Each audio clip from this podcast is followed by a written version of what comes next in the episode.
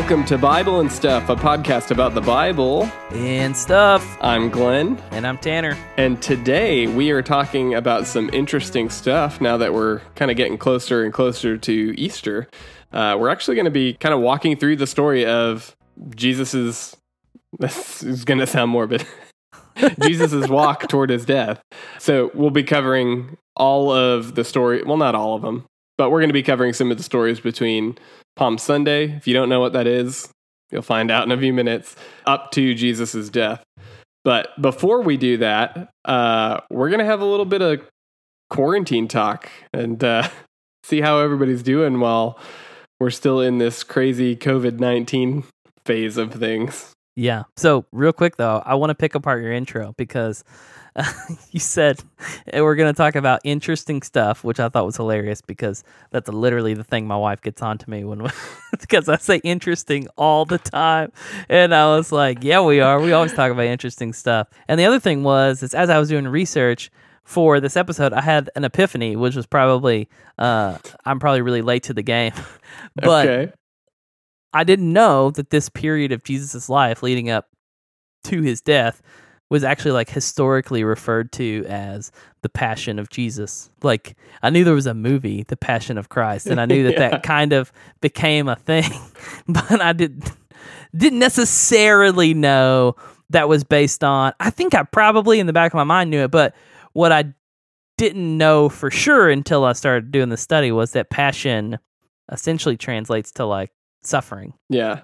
I mean, if it makes you feel any better, I didn't really know that until probably a year or two after the movie came out. Yeah. Because I do remember thinking, like, the passion, why? I mean, I guess it's a passionate act. Like, I don't.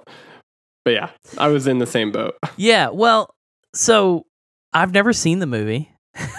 Oh, you haven't? I don't know if that makes me a bad Christian, but I, have never seen The Passion of Christ. I think one time when I was like youth group age, I started it and then I was like, why is he talking in a weird language in a forest? And that's the beginning of the movie. And then I was like, yeah, I'm not doing this today. So uh, that's that's as far as I made it. Okay, okay. Yeah, I mean, I I remember seeing it with our youth group uh, growing up, and we all went to the movie theater. And like at first, I was like, "Oh shoot, I have to read closed captioning the whole time. This is gonna be rough." Yep. But it was super powerful, and the movie ended, and like the entire movie theater, which was packed, was absolutely silent. Like nobody moved out of their seats. Like it was a solid ten minutes before the first person got up out of their seat to leave. It was it was crazy. Yeah. Um, I don't know if it'll be the same effect like watching it in a chair at home, but it is it's a it's a pretty powerful movie. Just being able to visually see. I, I'm a very visual person, so seeing it all uh, come to light as opposed to reading it, uh, just it was crazy. Yeah, and this is like not a sponsor, or, or we are not uh we're not paid to give this plug at all. But VidAngel actually got an email from them today. They've had their service off uh, listed as free for a little For bit free, because of the yeah. quarantine, and they've extended that through throughout April. And they have their new series, The Chosen, on there, which is about the life of Jesus and I guess him choosing the disciples, probably uh, based on what I've seen so far. And I've heard it's really good. I haven't watched it yet, but I just told my wife today that that's we're we're gonna try to do it before April ends. Yeah, I was. I actually worked with a guy who was a co-producer on that, and uh, we got to see the first couple episodes for free. And Look it was you high I, roller. I know, right?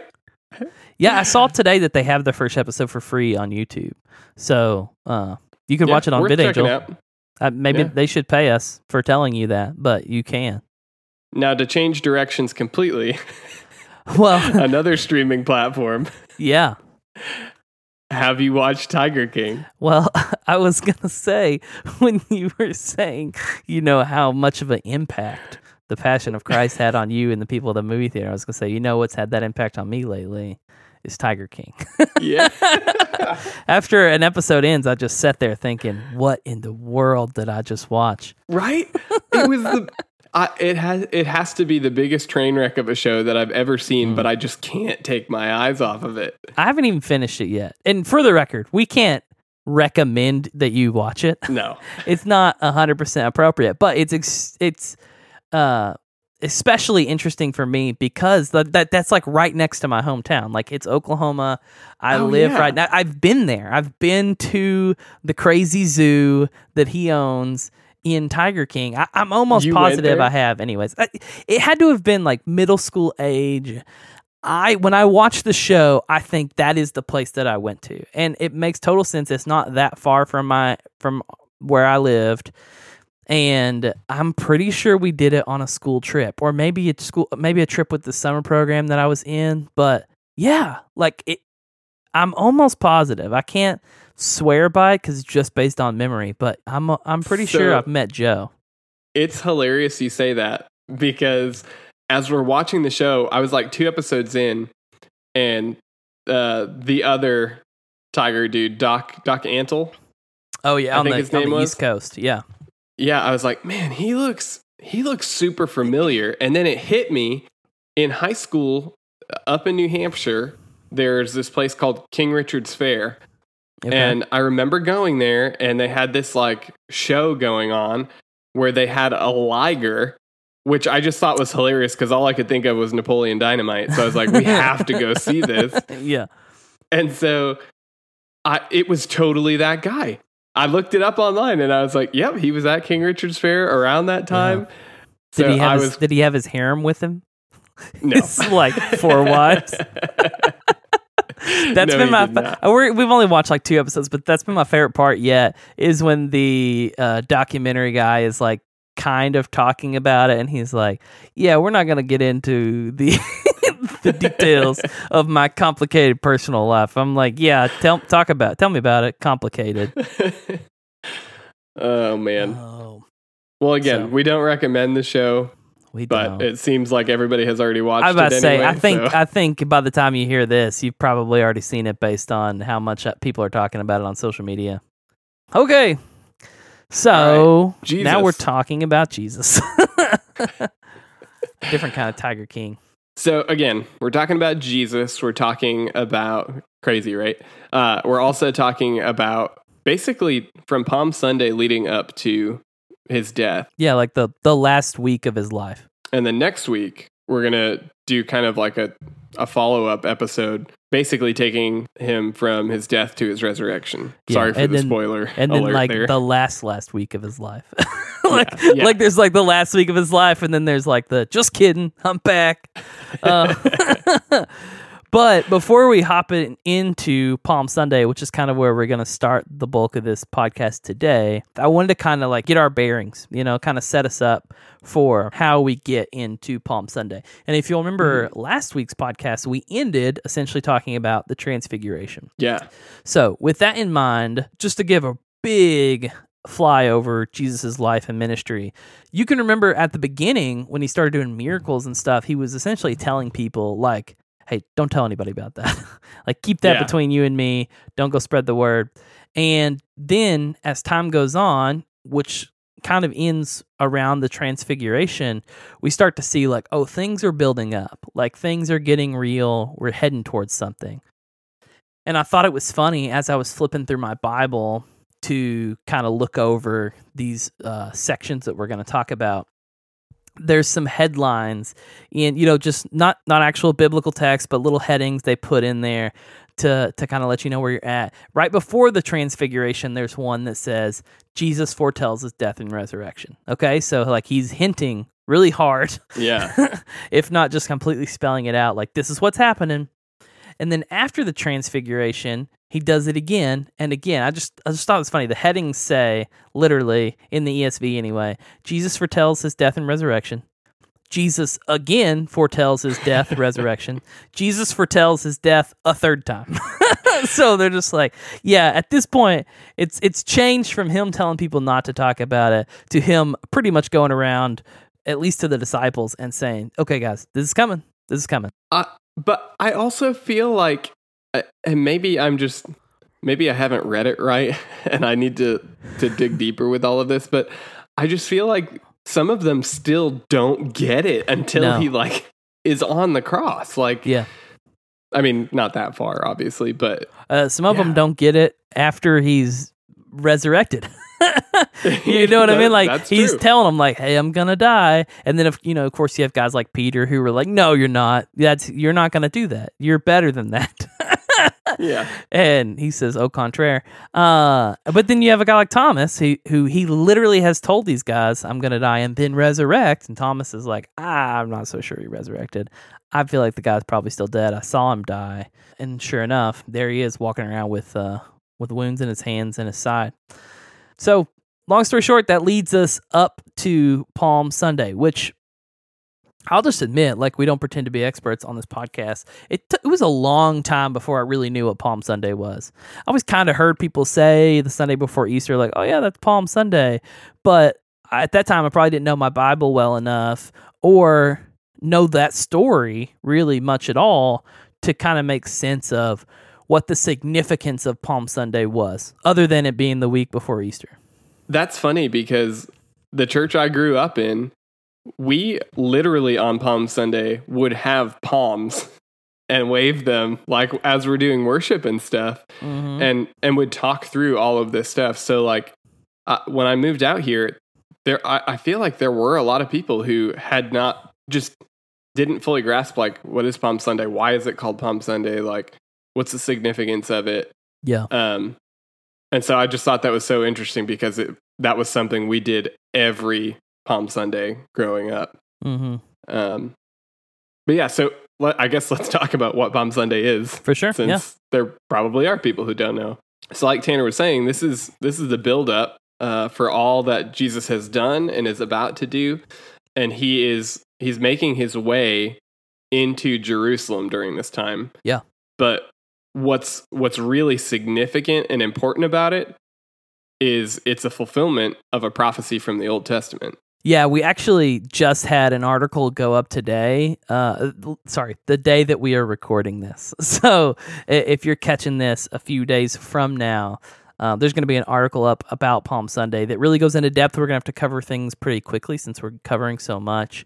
But one of our writers, Lucas, had this really good line in there where he essentially says, by Jesus riding on this donkey, he's essentially saying, turn your Bibles to Zechariah 9 9. So these people Yeah. who like knew the text, yeah, they know that Jesus is fulfilling this specific prophecy that is in Zechariah 9 about this king coming humble, mounted on a donkey on a colt. And that's exactly what Jesus does. In fact, before he goes in, he tells his disciples, "Go get me this donkey colt, and I'm gonna I'm gonna ride that bad boy." like, and, and it it is it's kind of ironic. I- Ironic's not probably not the right word, but it is the way Jesus does everything, where you would expect this majestic king to ride in on a horse with an army, and in fact, that's kind of what some of the Jews were expecting because they Mhm. wanted Jesus not to provide salvation in the way he actually does. In fact, they probably hadn't even thought about that, with much how Yeah. Jesus acts in our lives in ways we had never thought about. But instead, they were kind of like, dude, we got these Romans bearing down on us all the time. Can you please take care of that? Yeah, they're looking for like a warrior king, like Yeah. not. I mean, not somebody coming in on a donkey, but it's yeah, Which it's crazy. Jesus is. Well, like it's Right. funny when you start thinking about the second coming, like de- definitely warrior king. he's he's on a white horse, sword coming out of his mouth, tatted up with Yeah. his name on his side. But on Earth, uh, he just completely subverts that, which is really the interesting thing about Jesus is even when you think like I've got it figured out how he would do this, it's always the, completely turning it on its head. and we we said it's significant first of all that Jesus is fulfilling this prophecy from Zechariah. But it's also just important to keep in mind as we're going through this right now. Keep in mind how he was accepted as he's entering into Jerusalem Yeah. and how these people are reacting to him right now so that when we get towards the end of this podcast, we can see the contrast of Oh man, some Of how stark people react. Some stark It's crazy. Well, I think if you're reading, like, I wish I don't know about you, but sometimes I wish I could just go back and read it for the first time. Yeah. Because if you were reading the story up to this point, you're like, it's about to go down.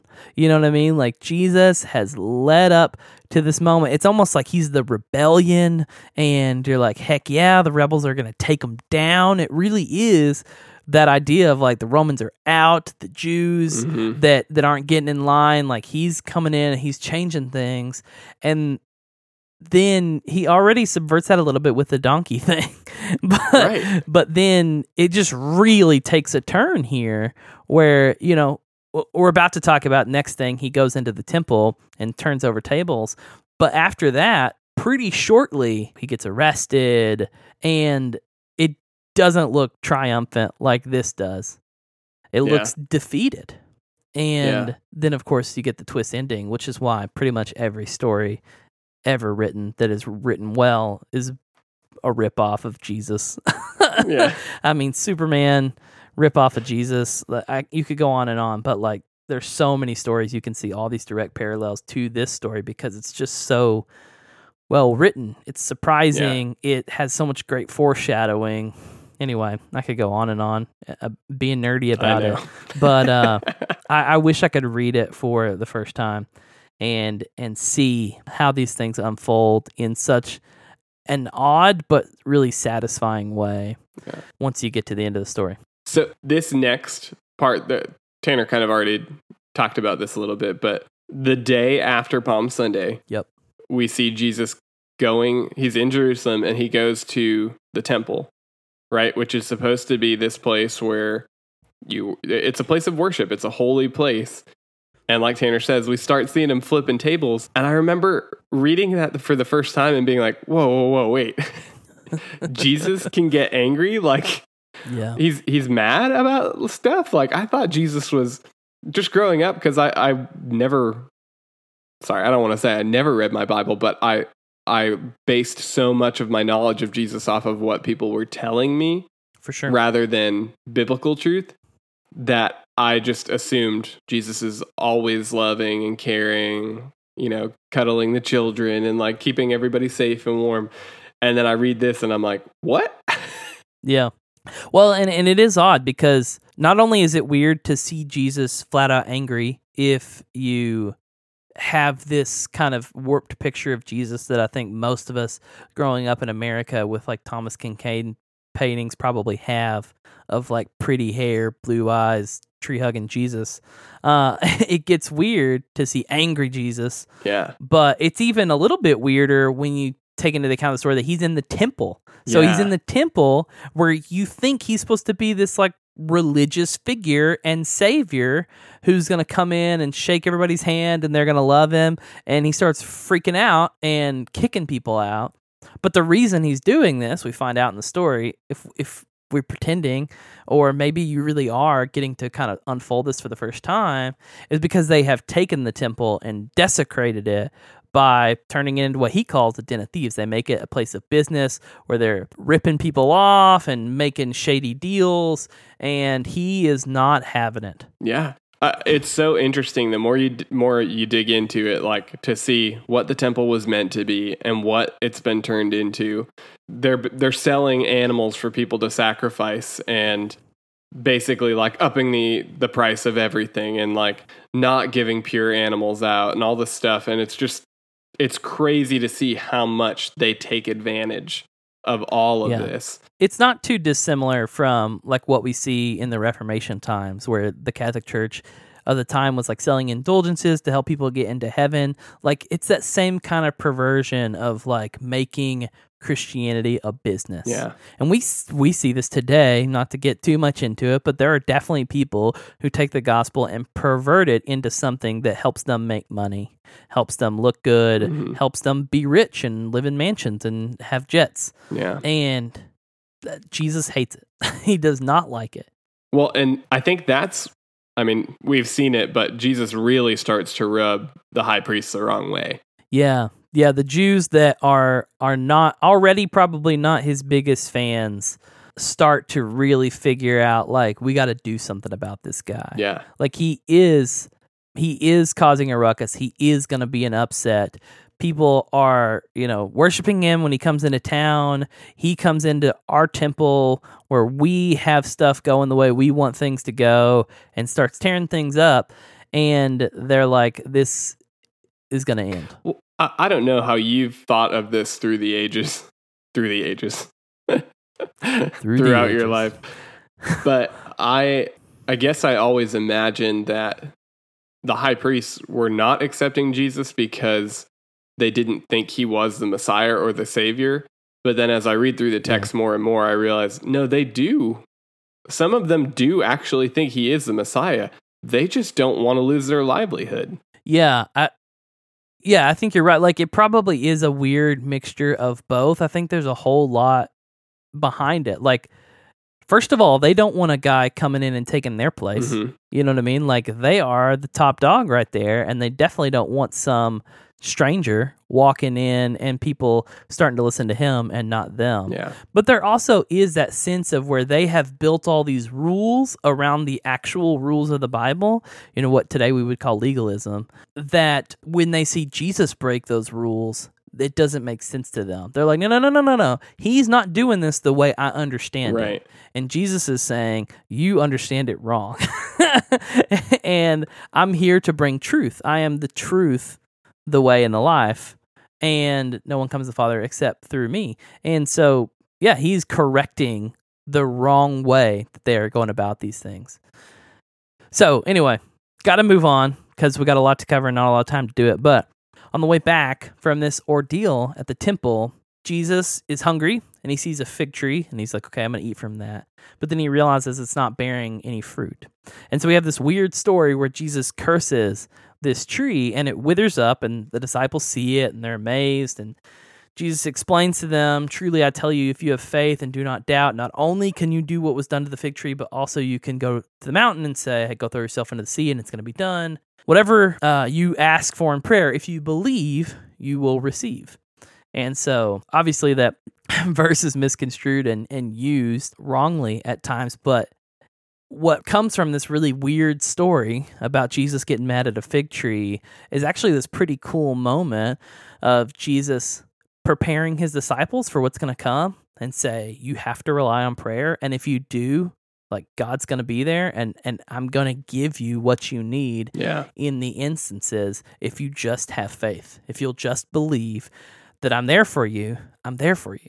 Yeah. I also, when I was reading this in order with the story that we just read before, kind of see a tie between the two where Jesus is pointing out the hypocrisy of the people like those in the temple who, on the outside, appear to bear fruit. You know, they appear to be religious. They're in the temple, they're doing religiousy things, but they're not actually bearing any fruit. They're actually dead trees. And you can see how Jesus takes to that. You know, he curses the Yeah. tree. Yeah, I, to me, it makes that second story make a lot more sense, which is normally confusing on its own when you take it right after the scene in the temple where he's dealing with essentially the same thing but in human form instead of tree form. no, it's it's good. And that was also another place in the Bible where I've I've also stopped and been like, Jesus just cursed something? What the heck? yeah. so we get through these sections and then there is a huge chunk of time where Jesus just tells these parables. I, I, I don't even remember how many there were in there, but we were just going to touch upon a couple of them. Yeah, I like the heading you wrote down which is parables galore. Yeah.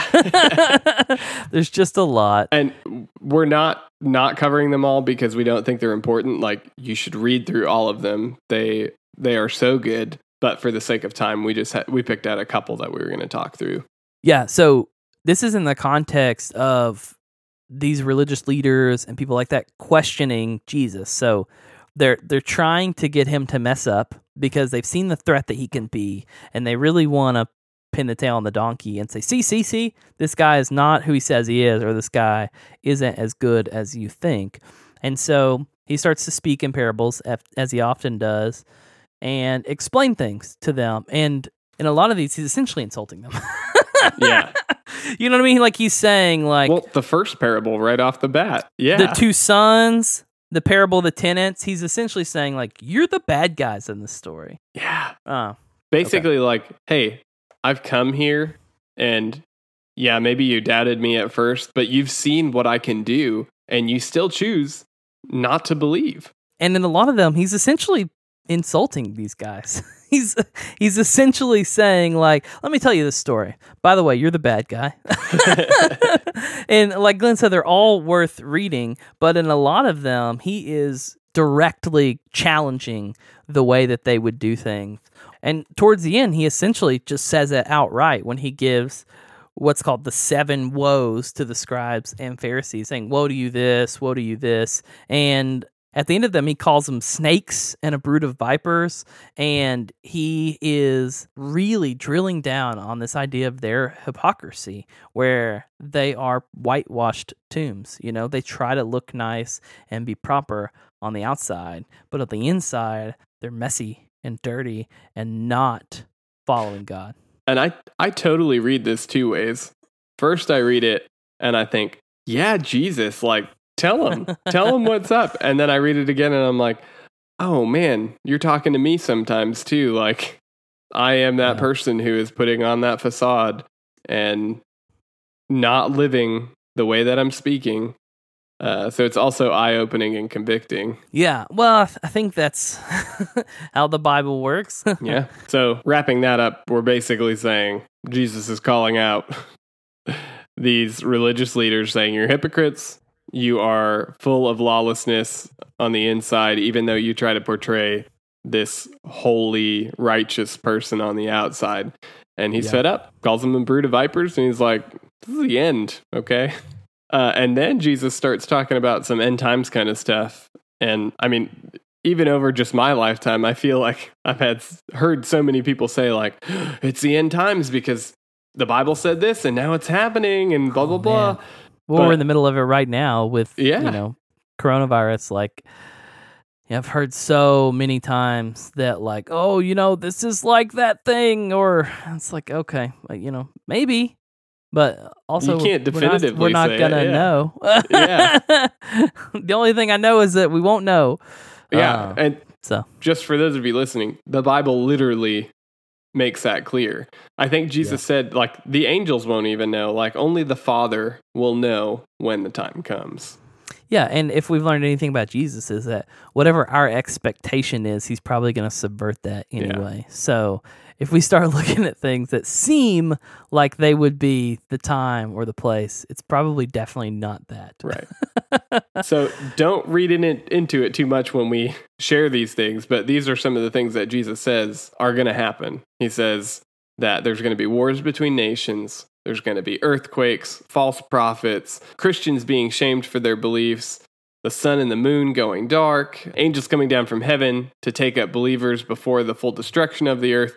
Just all of this stuff. And like Tanner's saying, yeah, we see hints of it all over the place, but the Bible again clearly says that we will not know when the time actually comes. Yeah, and there's this really good line about the war specifically where he says there's going to be wars and rumors of wars. That is so metal. there I believe there actually is an album by um The Chariot. It was like a hard hardcore metal album called Wars and Rumors of Wars and I was just like, "Oh, that's so baller." anyway, completely off topic, but every time I read that I'm like that's so hardcore. Um and so yeah, Jesus is is telling them, you know, now he's going past his death, his resurrection. He's saying even past that, man, here's what's going to happen and here's what it's going to look like. And so he's really preparing them for him leaving by by giving them all the cards. He's giving them the full story, the entire playbook. And right at the end before the next section we're going to talk about when he's anointed, we get that really powerful passage from Jesus where he says, you know, to some people, I'm going to say, hey, I was hungry and you gave me food. I was thirsty and you gave me drink. I was a stranger and you welcomed me, so on and so forth. But there are going to be other people who say, Didn't I serve you? And he will say, Depart from me, for I never knew you. You know, because Jesus identifies with the weak and the poor and the needy and the sick. And he says, If you're not serving those people, if you're not serving the least of these, you're not serving me. Hmm. And so, obviously, very convicting to us now, but also giving the disciples a guideline for how they ought to act. You know, very clearly, like, I'm not going to be here much longer. Here's the things you need to be worried about. So we're going to take a quick ad break, but when we get back, we're going to see kind of the turning point to all of this where things actually start to have this domino effect leading to Jesus' death. So we'll be right back after this break. Are you living your best quarantine life? If you don't have Redbud coffee, I don't think you are. Oh, you're probably not. Guys, if you've been listening at all, you know that we are fans of Redbud coffee. We're big fans. And, like, don't get me wrong. It's not just because we have the potential to make a little bit of money off of this deal. We actually like them. Yeah, and what they stand for. I, they're great guys. It's a great family owned business. Uh, and we really believe in them as people and their products. Not to oversell it, but it's good stuff. They have a variety of different kinds of coffee, espresso, decaf, and really they're all worth trying. And don't forget, because you guys are pretty tight with us, you also get 10% off your order. And how do we do that again? Bible and stuff. Yeah, use the promo code Bible and stuff. You get 10% off your order for that. That's pretty legit. yeah, guys. So you go to redbudcoffee.com, you buy some coffee from them, but you use your Bible and stuff promo code to get 10% off. It's a win win. You get great coffee, you help us out, and triple win. It's like The Office. The key scenario is win, Win, win, win, win. You support a really great company that we believe in and are really happy to be partners with. So, redbudcoffee.com, code Bible and stuff. Check it out. So, we are back and we are about to talk about all of these big turning points that are ultimately going to lead to Jesus' death. We're going to hop right back in because there's still a lot to cover. Um, and we want to make sure that we kind of take some time on some of these. But Jesus has just told us about what the end times are going to be like. Uh, and now we are moving forward. I kind of referenced this a little already, but Jesus goes to dinner, and now we have this moment in Bethany where he's anointed. Yeah. So basically, after Jesus tells all those parables, like you said, the people that he was talking to, they all come together and like, this dude's got to go. Like we we got to kill him. And so at that time, Jesus leaves the city. They go to Bethany to spend the night, and he's at the house of Simon the leper. And this woman comes up and she anoints him with the alabaster flask. You've probably heard that story if you grow up in church. And that's a really cool story. We're just going to kind of glance over it right now for the sake of time. But she essentially gives up something that could have been of a lot to value to her, the opposite of what we're seeing with the Jewish leaders, and instead uses it to serve and worship and anoint Jesus before uh, his death plan that they have set up really starts to roll out and take effect. And so Mm. then we start to see Judas. They bring one of the very disciples that Jesus is teaching and talking to and living with and loving, and they make him part of their plan to take him out. And he agrees, he bargains essentially to get a good deal for how much money he can make to hand over Jesus. And so he gets his 30 shekels, right? Yeah, yeah. Which uh, it's so weird reading this, like Judas going to them and doing this. Because in my head, I'm like, dude, you've been walking with Jesus for how long? Like, one, why are you doing this? And two, like, you don't think he knows that this is going to happen? And I know it's it's all part of the ultimate plan and everything, but it's just so crazy. Yeah, and we see the very evidence that Jesus knows about Judas's betrayal as we continue on in the story toward the Last Supper, or if you're reading, maybe it's called the Lord's Supper. And him and the disciples are celebrating Passover together, and they have bread and the wine. And in the midst of this scene and this really cool foreshadowing of Jesus again paying for our sins because he can't shut up about it, even though people still aren't getting it. uh, he tells them, "Hey, I know one of you's gonna betray me. Like it's not a surprise, Judas." Doesn't necessarily say it, but uh, you can almost, if if you read it slowly and carefully, like feel the tension in the room. Yeah, when he says that. Well, and Judas isn't the only one who gets called out either. Peter also. Peter is just a like gung ho, like you're Jesus kind of guy. Is how I picture him. And yeah. Jesus is also like, no, Peter, you're you're gonna deny me three times. Um, yeah. And and Peter's like, no, I would never. but he totally does.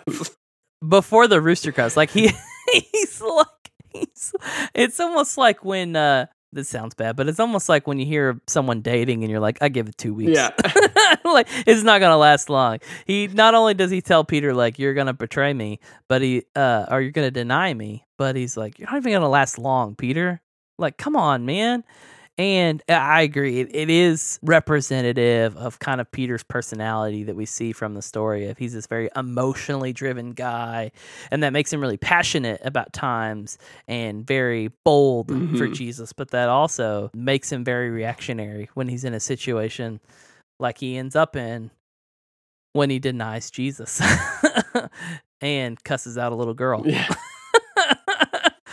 in order to tell them, hey, that's not me, man. So then we move on to the Garden of Gethsemane.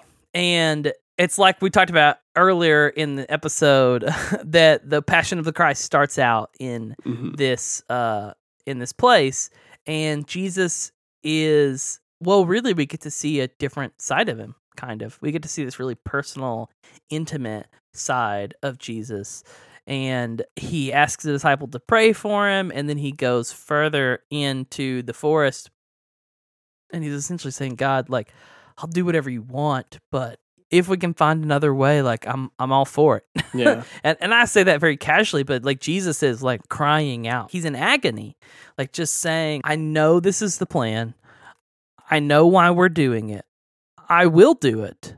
But he knows how much pain and how much anguish it is going to be for him. Yeah. And I think it's such a beautiful thing. One, to know that Jesus at, wrestled in some way. I don't know if that's the right word theologically, but he wrestled with this idea of like, God, I know what you want from me, but it's hard and I'm not sure I can take it, but still saying, I submit, like whatever you would have me right. do, I'll do it because that's something we can relate to, you know, like feeling like God is wanting you to do something that you're not ready or you feel unprepared or you just know it's not going to feel good at the end of the day and still saying okay, I am here to obey. I'm here to listen. I'm here to follow your plan regardless.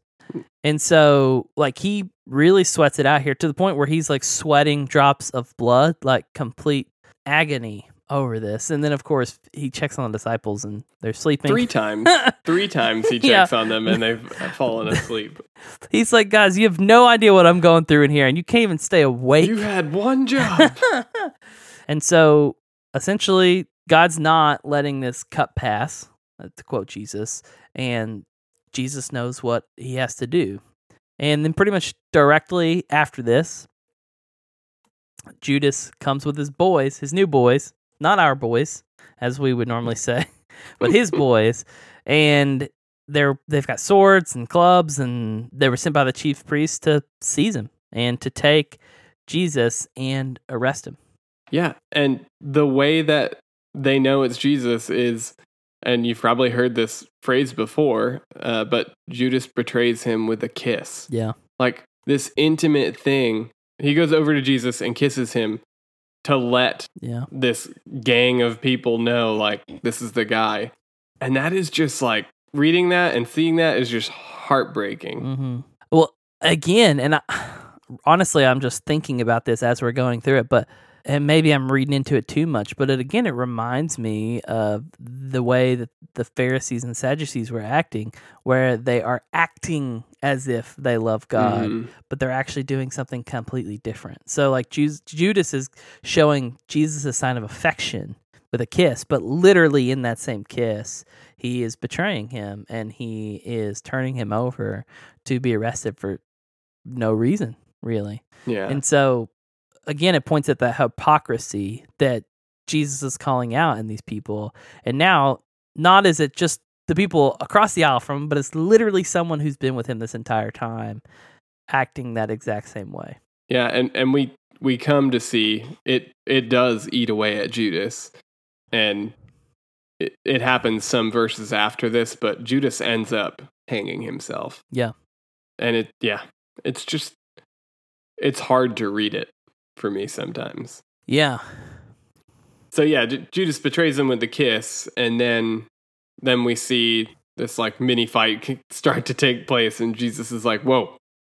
Disciples, halt." Peter being gung ho again. Yeah. Cuts a dude's ear off. Yeah. And Jesus just like puts it back and was like, okay, let's get this over with. But but Jesus basically says, guys, this is this is the fulfillment of scripture. This is what is supposed to happen. I've been telling you this is coming. Yeah. Yeah.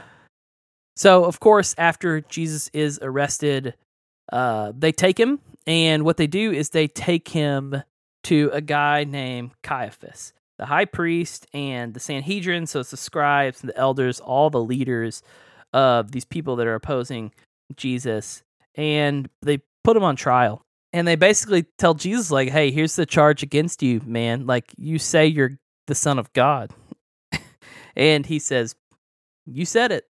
That's who you say I am. like, yeah. like you have said so, but I tell you, from now on, you will see the Son of Man seated at the right hand of power and coming on the clouds of heaven. And that's where it's like, oh, blasphemy.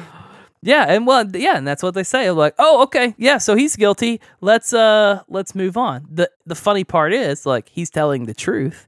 He's not Right. actually blaspheming. Had someone else said it, totally would have been blasphemy. and this is this is where we actually see Peter denying Christ, right? Yeah, so he's like following from a distance. And again, like these people start to ask him, like, hey, aren't you the guy that was with that guy? Don't you know that dude? And he just passionately denies and says, that's not me. I don't know who you're talking about. I don't know that guy.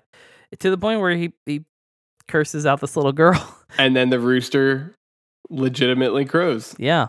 And so it becomes very clear that Jesus was right.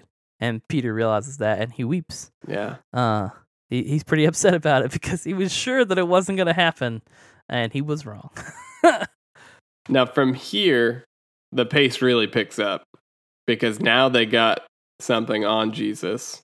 So they're like, you know what? We're gonna do this. Like, let's follow through with this.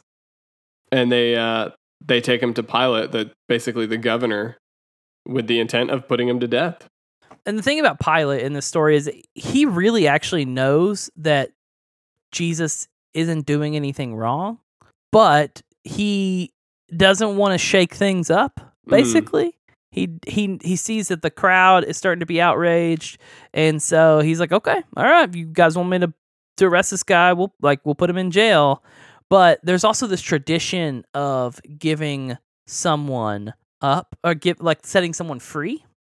And so just to like double check he's essentially like okay well I I can release jesus christ or i can release barabbas who some people say was probably jesus barabbas. So it's like jesus christ jesus barabbas like you want one of these guys? And they're all like definitely barabbas who as you probably know if you've heard the story is known murder like Mhm. definitely guilty. Like still basically has blood on his hands. And they're all like okay that guy killed people. This guy we're we're mad at for stuff. Uh let's take the murderer. And so they set barabbas free and jesus again undeservingly is kept. And now remember earlier I was saying think back to Jesus coming into Jerusalem this is where I see that huge contrast. Now, I know this is a, a lot of the religious re- leaders and everything, but just in general, Jesus is coming into Jerusalem and is being accepted, and people are celebrating, putting their cloaks down on the ground for his donkey to, to ride over. And now he's at this place where everybody is like, no, we want him put to death. And Pilate actually ends up asking, like, well, what is it that you would have me do with this man? And they say, crucify him, which Yeah. is just the, it's the ultimate death. Yeah, and then like so then as we move in to that crucifixion, like we're seeing Jesus beaten, mocked, spit on. So he goes from people cheering to people yelling, you know, Yeah. from people but like you said putting their robes down for his donkey to walk on to like ripping his clothes off and, And trying to sell them too, right? yeah they're they're casting lots for them that was like part of a prophecy is that they would essentially like roll some dice to see who got to keep his stuff and uh yeah so they go from like laying their cloaks before him to taking his off and beating him and mocking him and yeah just really humiliating him i mean not to mention the physical pain but also just like the complete hate and disregard that they treat him with So Jesus goes through this eh, being whipped, being beaten, having this crown of thorns put on his head, and he still hasn't he still hasn't been crucified yet. Like he is taking a beating and like uh, almost to the point of death already, and now he's expected to carry this cross uh, and be crucified. Yeah, and that's uh, man. I, I've heard some really good sermons on it. I don't have it all written down here, but it is worthwhile at least once in your life to just actually look at like what medically Jesus went through, Mm, like the way a crucifixion and the beating and stuff like that beforehand was like engineered to inflict as much pain on someone as you possibly could without killing them. Like it's morbid and it's hard to listen to and think about, but at least once just to just to even be able to kind of grasp what he went through yeah, uh, in order to to carry out God's plan. yeah, And so when we get to the end of that road, we see Jesus nailed to the cross and, and stood up on that cross to hang. And he's hung between those two thieves that you've probably heard of, one of which doesn't get it and uh, isn't repentant, and another one who is and says, Oh man, yeah, you're God. And Jesus says, "Hey, today you're going to be with me in heaven." Like that's that's a story we probably uh, know, but still powerful nonetheless. That he is pointing out like it's going down today, and he's also pointing to the saving power that he has after he does this and defeats death. And so, I mean, we have a lot of things happen in this moment, like the sky go dark, and when Jesus, you know, calls out, like, "My God, my God, why have you forsaken me?" I think we've talked about this in a previous podcast, like this one final moment where maybe Jesus actually felt some sense of separation from God that he had never felt before, so that we might feel a sense of closeness to God through him.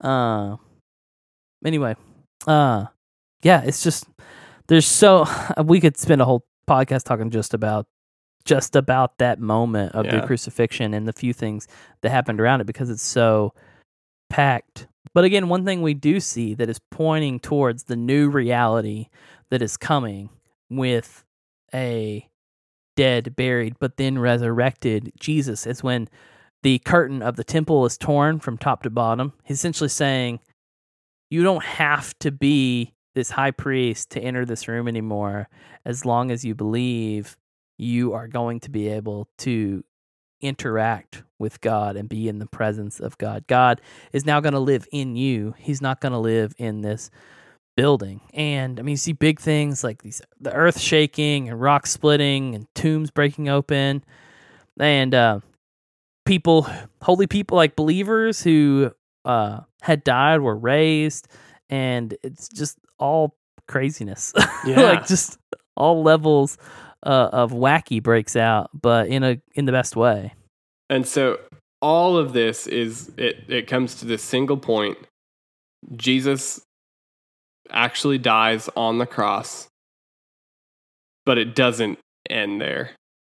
And I feel like it, it, we were talking earlier about the movie The Passion, and it you lead up to this point. It's this dramatic, crazy, emotional point, and then he's dead, and you're like, "What? That's the end of the movie." uh, they they end up revealing a little bit of of what is to come, and that's kind of where we're going to leave you today. Next week we'll talk more about the resurrection and and what took place after, but In other words, yeah, it's the end of this podcast, but it's definitely not the end of the story. The great thing about our entire religion is that Jesus didn't stay dead. Yeah. Um, he was resurrected and he defeated death. The one thing that can literally take down anyone on earth was finally conquered uh, by the Son of God, the only person who could have done it. And so, yeah, we are going to talk about that more next week after you get to celebrate Easter with your church, probably online. It's a weird year, it's a weird time. But uh, nonetheless, Easter is still here, and we still get to marvel at what God has done. Yeah. We hope you guys uh, enjoyed following along today as we if we walk through the story of um, of Jesus and uh, just this crazy period of time leading leading up to his death. We hope you come back next week to listen through. But like we said, we hope you have a great Easter, and we'll catch you next week. Peace.